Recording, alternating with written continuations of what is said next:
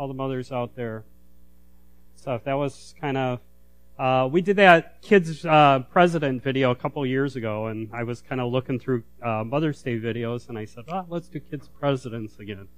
Uh, so uh, thank you for being here tonight. Um, it's beautiful weather out. Gorgeous day yesterday.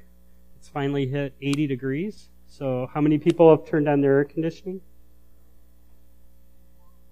Nah, just turn, open up the windows. Open up the windows and stuff. But I'd like to certainly welcome you here tonight. Uh, Mark is not here. He was to perform a wedding in Iowa. But just a quick update on Selena, their uh, foster child, or um, they're going through the adoption now. Uh, she is in the hospital. She was admitted uh, Tuesday of this week uh, with uh, respiratory problems. Uh, one of her, they believe right now one of her medications has settled and caused pancreatitis. So uh, she's ventilated right now, which is able to help her breathe so she can get some much needed rest. So hopefully they can get that under control and she's on her road uh, to healing and stuff. But pray especially for uh, Jennifer. She's been up at the hospital probably since Tuesday. You know, um, 24 hours. She's actually living at the hospital right now with Selena.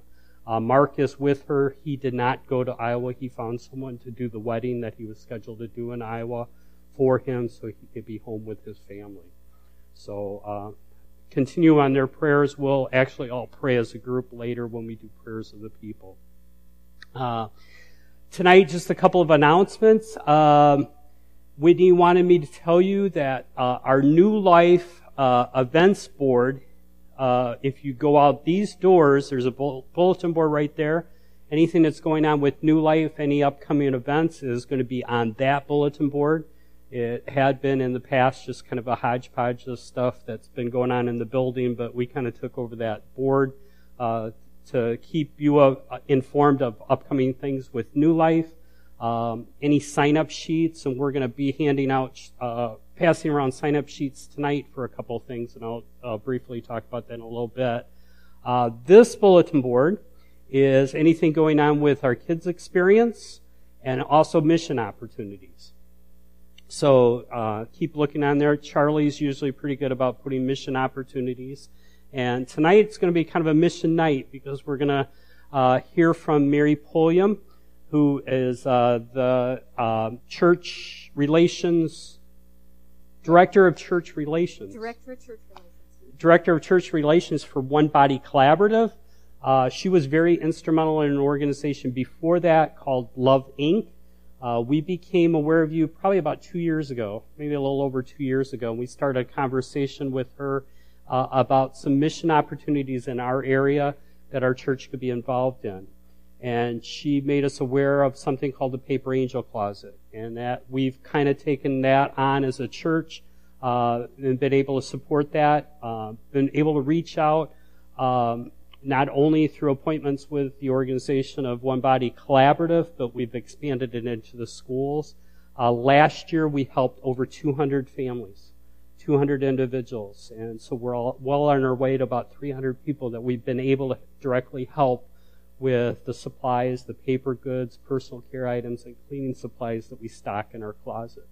So uh, much needed um, uh, help in our area uh, through that, through uh, our paper angel closet that we've been able to make an impact with. Um, uh, clipboards are going to be handed out and going around. Brad's got them. We do need uh, people to sign up to help with our kids' Olympics which is coming up May 21st, Saturday, May 21st, uh, from 3:30 to 5:30. We really want to reach out to our neighborhood and uh, any kids. Uh, what was the age limit? I never. Brenda, age limit.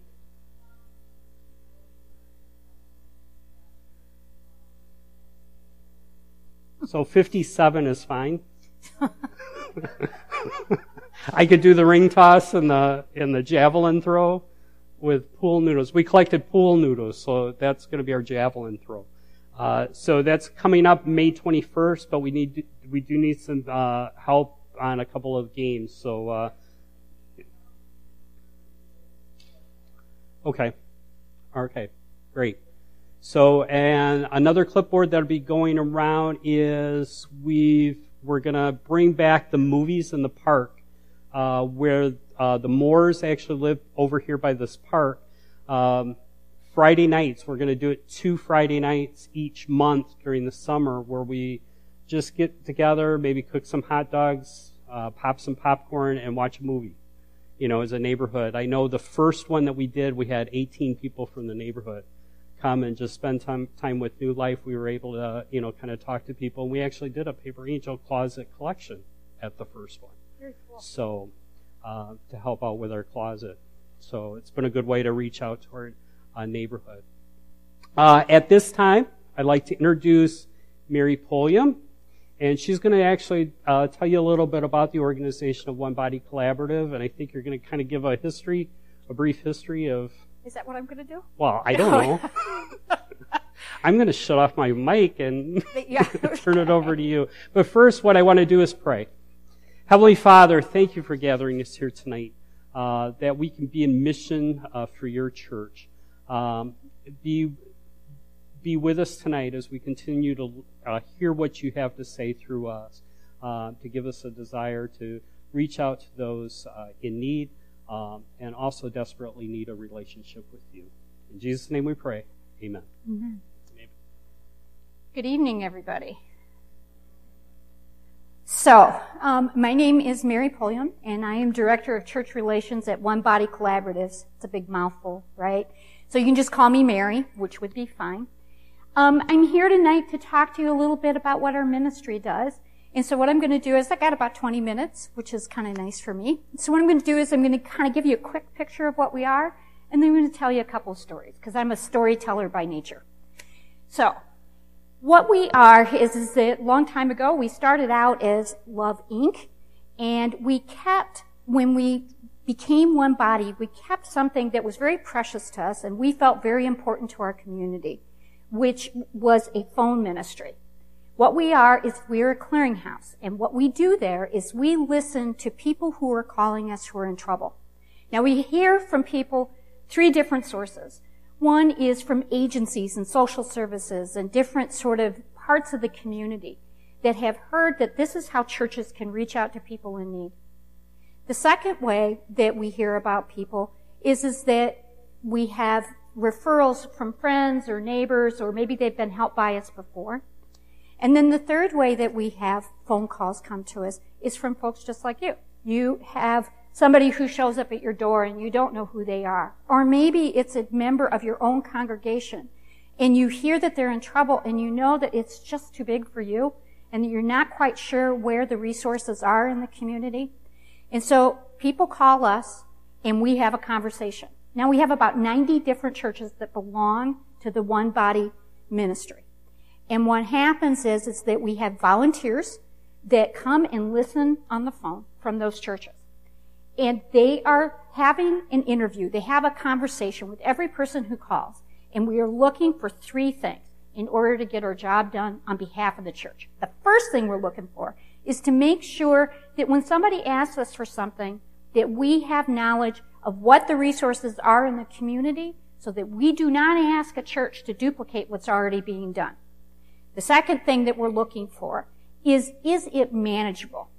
So one of the real common things is we get a phone call uh, Tuesday morning at 10 o'clock that their electricity is going to be turned off the next morning and they would like to have $750. That's unmanageable. Churches are not emergency services and it takes us time just like it would take you time to fix something like that.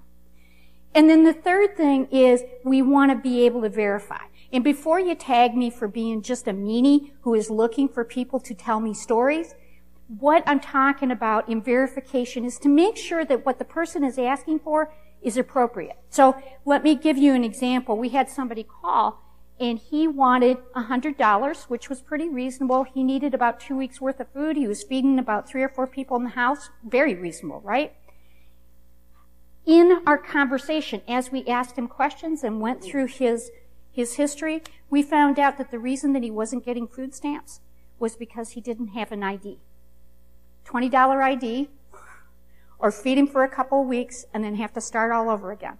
So what we did was we found a way to fulfill the ID, which was really his problem, got him signed up for food stamps, and got some food from churches and from pantries and a small food voucher, and then filled in his need until everything else kicked in.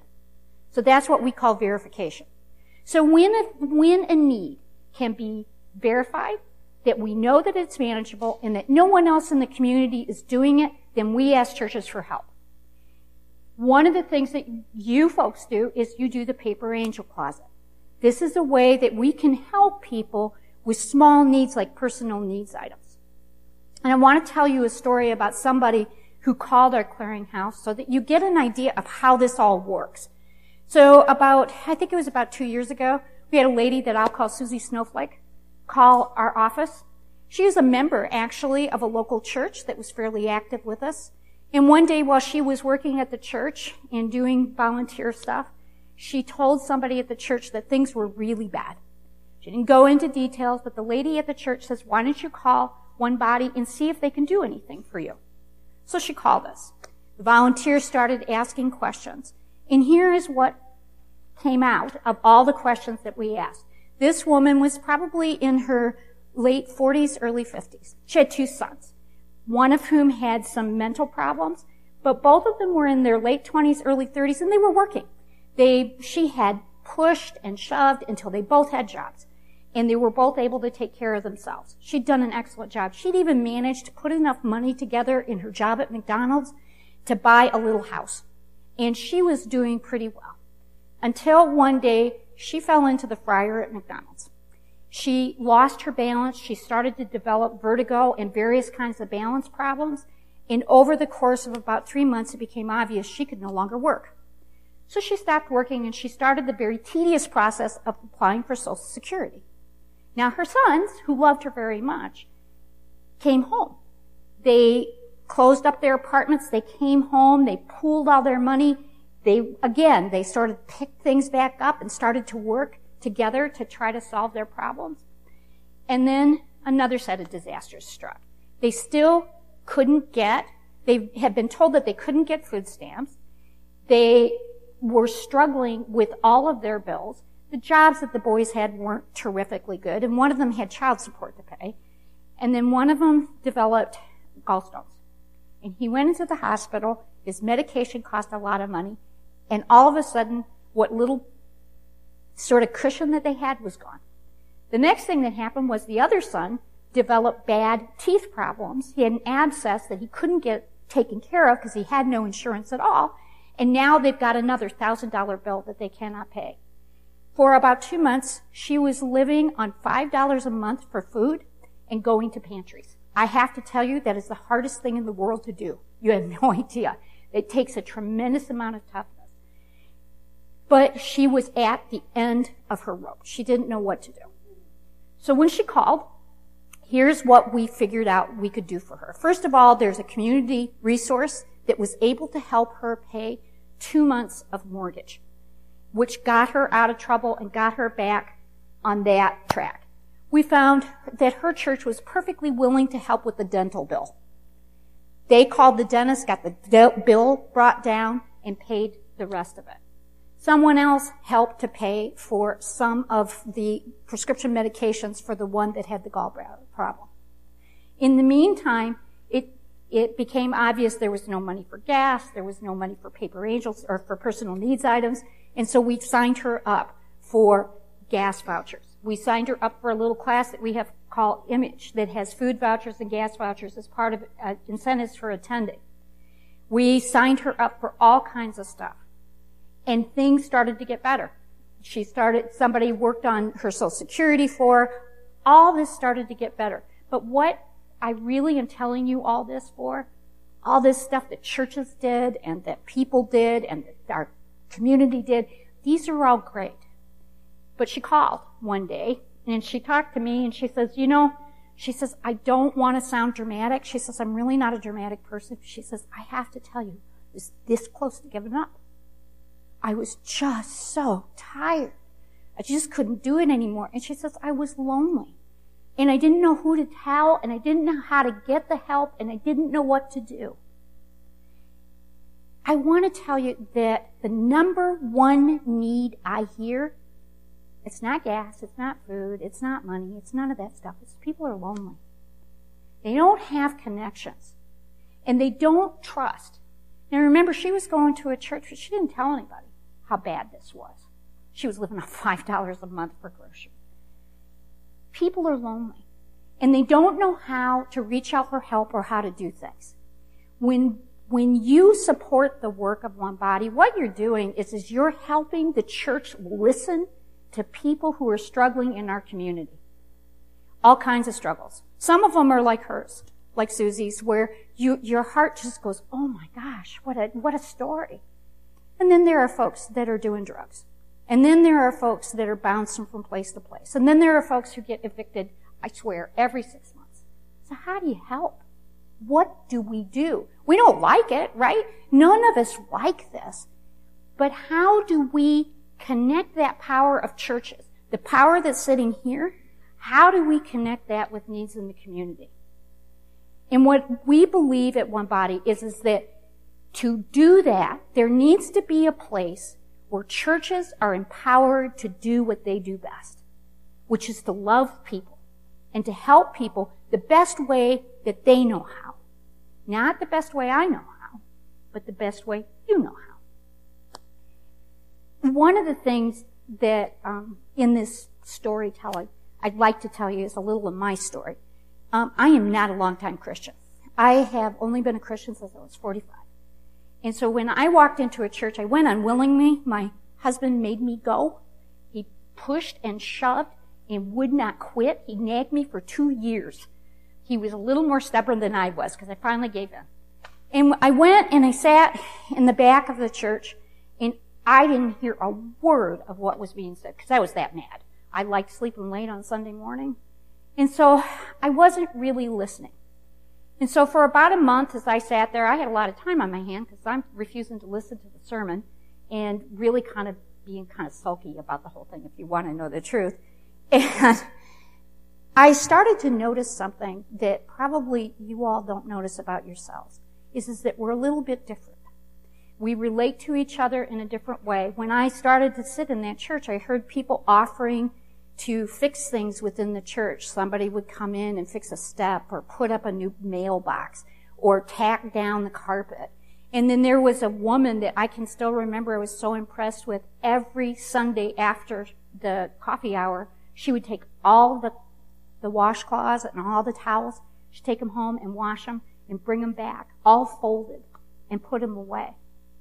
And then I started to notice that people were interested in my husband and me and my son, and that they asked how my grandchild was doing, and they would ask how my mother-in-law, who was ill at the time, how she was doing.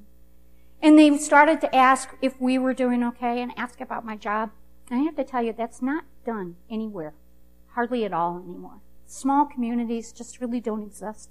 We're it. We're who does this. We're the ones who love each other and care about each other. That's why you're sitting here. This is your church family. So how do we do that? How do we connect who we are to people who desperately need us? How do we do that?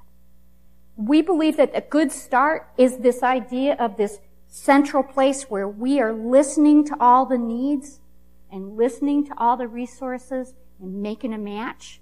But we can't stop there we have to go ahead and take that piece and start to imagine how we help people where they need to be helped. So it's, it's toilet paper, it's paper towels, it's large size clothing for women who are trying to get jobs because when you go to a thrift store, there are no large size clothing. It's helping people get coats and shoes and making sure that kids can get the proper school supplies that they need. But it's also this other piece. It's not just stuff. Because truthfully, any stuff I give you is only going to last just a little while. That's not going to, I can give you a gas voucher. and get you to work for a couple of weeks. That's not going to take care of your problem. It's going to go away. The only thing I really have to give is this relationship I have with Jesus Christ that has changed me and a little piece of that that I can give to you. That's the only thing that really changes. And that when we take that to the table, we are doing something that agencies cannot do. You know, we've, everybody talks about how there's no social network help anymore and all of that. And I agree. There's been a shameful cutting of programs that sometimes I worry about because some of the most marginalized lose and those that really need the help lose it. But I have to tell you, ultimately, all that's going to go away. We who are Christians know that. It's not going to last. That's stuff of this world and it does not last. And also people in agencies, they know something that we sometimes forget. They will call me and they say, can you guys do anything? Because we can only help them for a year. We can only help them for three months. We can only help them until this happens. And then they're done. They can't go any further, but we can. We can keep helping. Part of what One Body is different than Love Inc. is, is that if you think of Love Inc., we were like a triage. Sort of bandaged people up and got them moving out the door. One Body is starting with this concept that what we need is a long-term care, sort of outpatient work with people. And to do that, we need churches that are engaged. We need people that are interested in helping to teach classes. We need people who are interested in helping us figure out how to get people jobs. We need employers that sit in our pews to be interested in teaching people how to apply for jobs and what kind of job skills they need. We need to help young families figure out how to make their kids school stable and to help make them stable so that they can help their kids. These are all things that we can do because you know how I know that? We do this for our own families. We're doing this within our churches. People within churches have more successful lives. Have you noticed? We have lives that are more successful. Do you, do you think it's an accident? Or do you think it's because we support each other and love each other and listen to each other? I'm going to tell you something else I've noticed over the years. Very, very rarely do I have somebody who calls, unlike Susie, who says that they belong to a church and asks for help. If they really belong to a church, the church is their support in ways that sometimes they have families that are too broken to do it. They're just too broken when when I took this job and when I became sort of enmeshed in this world, I was stunned at how we have no confidence in ourselves. We kind of look around at the small congregations we have and we look at the dwindling resources and we go, oh, gosh, I don't know how we're going to do that. I'm telling you, we, everything that I have had come into my life in the last 15 years wouldn't have come if I had not had a church family. I've had a husband die. I've had a daughter die. I have had a successful career. My managed to raise my son and get him into the military. I have done all kinds of things I never dreamed would have happened. Some of them heartbreaking, some of them wonderful. But I'm going to tell you, I couldn't have done it without my faith, without the people around me who cared about me. I know that you all know this about yourselves, but I want you to know that it is that that is my job. My job is to make ministry manageable for the local church, to find a way to help you do what needs to be done. As we go forward, I, I will tell you that we are looking to do some different things. We want to try, um, I was telling Jeff tonight, we want to try do something that we call babies in need which is to set up a constellation of ministries that will help children and families because we believe that's one of the foundational places where we can really interact and be powerful. I want to thank you. I, you know, I know that it's always really hard to have somebody different come and do your message. And I want to thank you guys are really good listeners, very intent.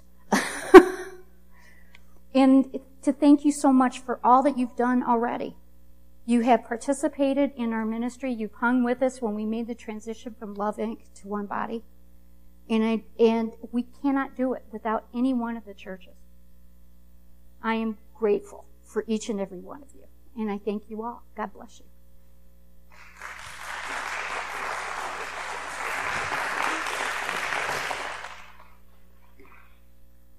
Thank you, Mary, for um, for the work that you do. Um, I remember our first conversation. You were you made it um, seem like you know a lot of times when the churches are on their own and they get all these requests coming in from all over the place. So you know about they need gas for a car, you know they need their lights turned on and things like this. Especially when you're a small church, becomes unmanageable and stuff. And I think one of the first things you told me, and it really sunk down and made sense, is we do that so the churches can do what they do, and that's to build the relationships with people to where you know you kind of explain how the church made an impact in your life, um, and that's so important. A lot of times we you know we sit here and we say, "Oh, we don't have a lot of people here," but we got to remember every person's here is here for a reason, and it's the relationships that are here because we're a community. We're a community of believers. So I want to thank you. I want to applaud your work uh, through One Body Collaborative. Actually Love Inc. before that, and then One Body Collaborative. And as we go forward with this relationship, um, hopefully we can change the world or help uh, transform the world.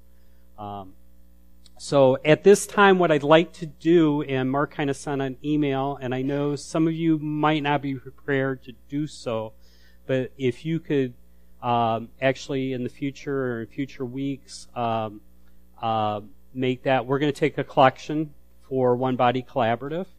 Um, but if you weren't prepared to do so, uh, just get that to us. If it's a check, put it in the um, in the memo line and stuff, and then at you know we'll get that to you and stuff because we know that uh, um, your resources are limited too. So and takes money to keep the phones running and everything like that. So uh, at that time, so actually at this time we want to take that offering. So um, to go around. Um,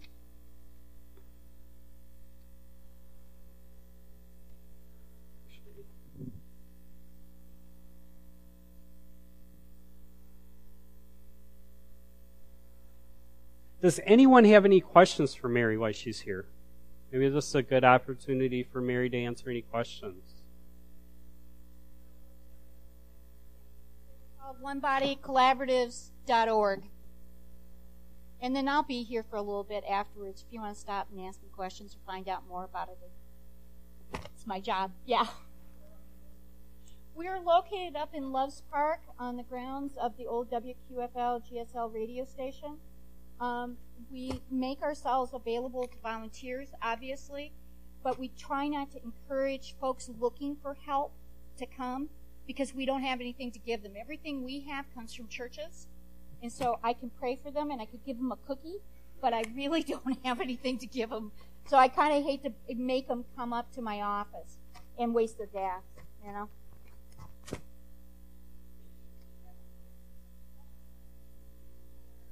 I have, um, so we do a couple of different things. We have an informational meeting that we do. Uh, we got one coming up in June where we talk about more specific ways that you can help. Um, I also have these little sort of postcards where if you're looking for more information, I'll get it to you because everybody has a different idea of what they want to do. And so if I made lists for everything, I'd have a lot of paper.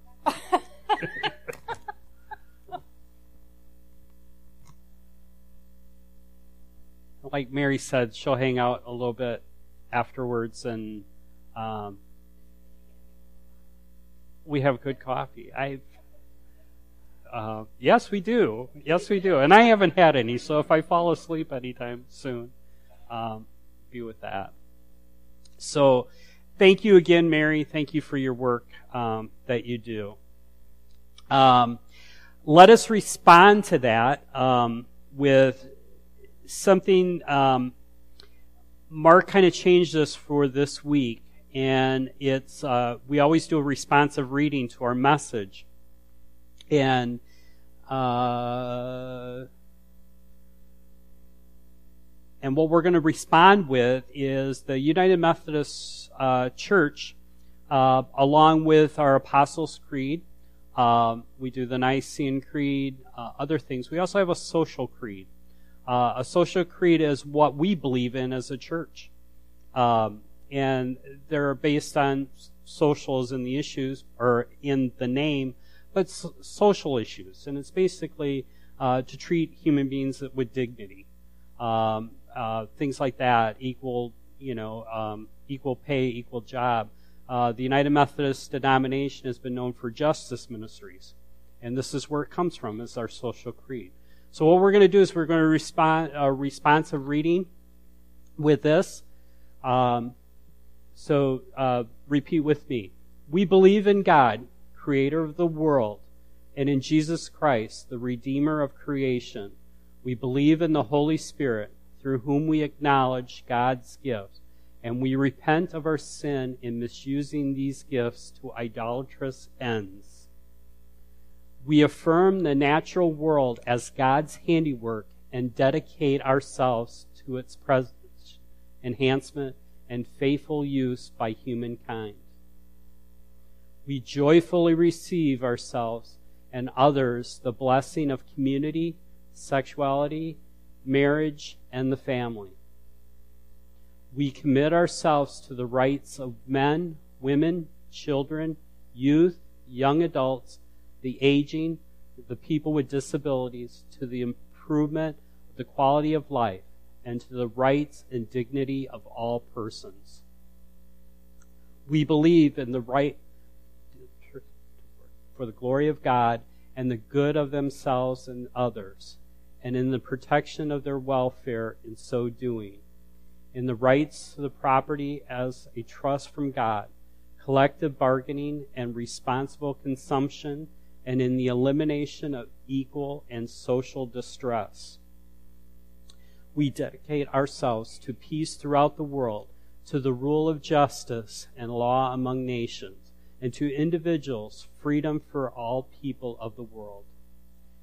We believe in the present and the final triumph of God's Word in human affairs and gladly accept our commission to manifest the life of the gospel in the world. Amen. Amen. Can you see a lot of stuff in there? Kind of covers a lot. It's a lot. Um, but a lot of that is what we what we understand through teachings in the Bible. That we're supposed to care for one another that we're not um, we're not supposed to take advantage of other people. So in our work.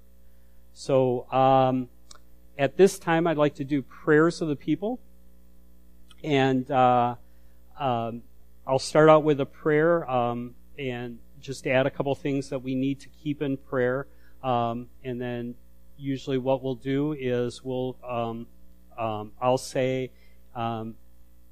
In, in, or Lord, in your mercy, and then you'll respond, hear our prayer. And then there'll be a time where you can share out names, and we just kind of do it popcorn style, where people uh,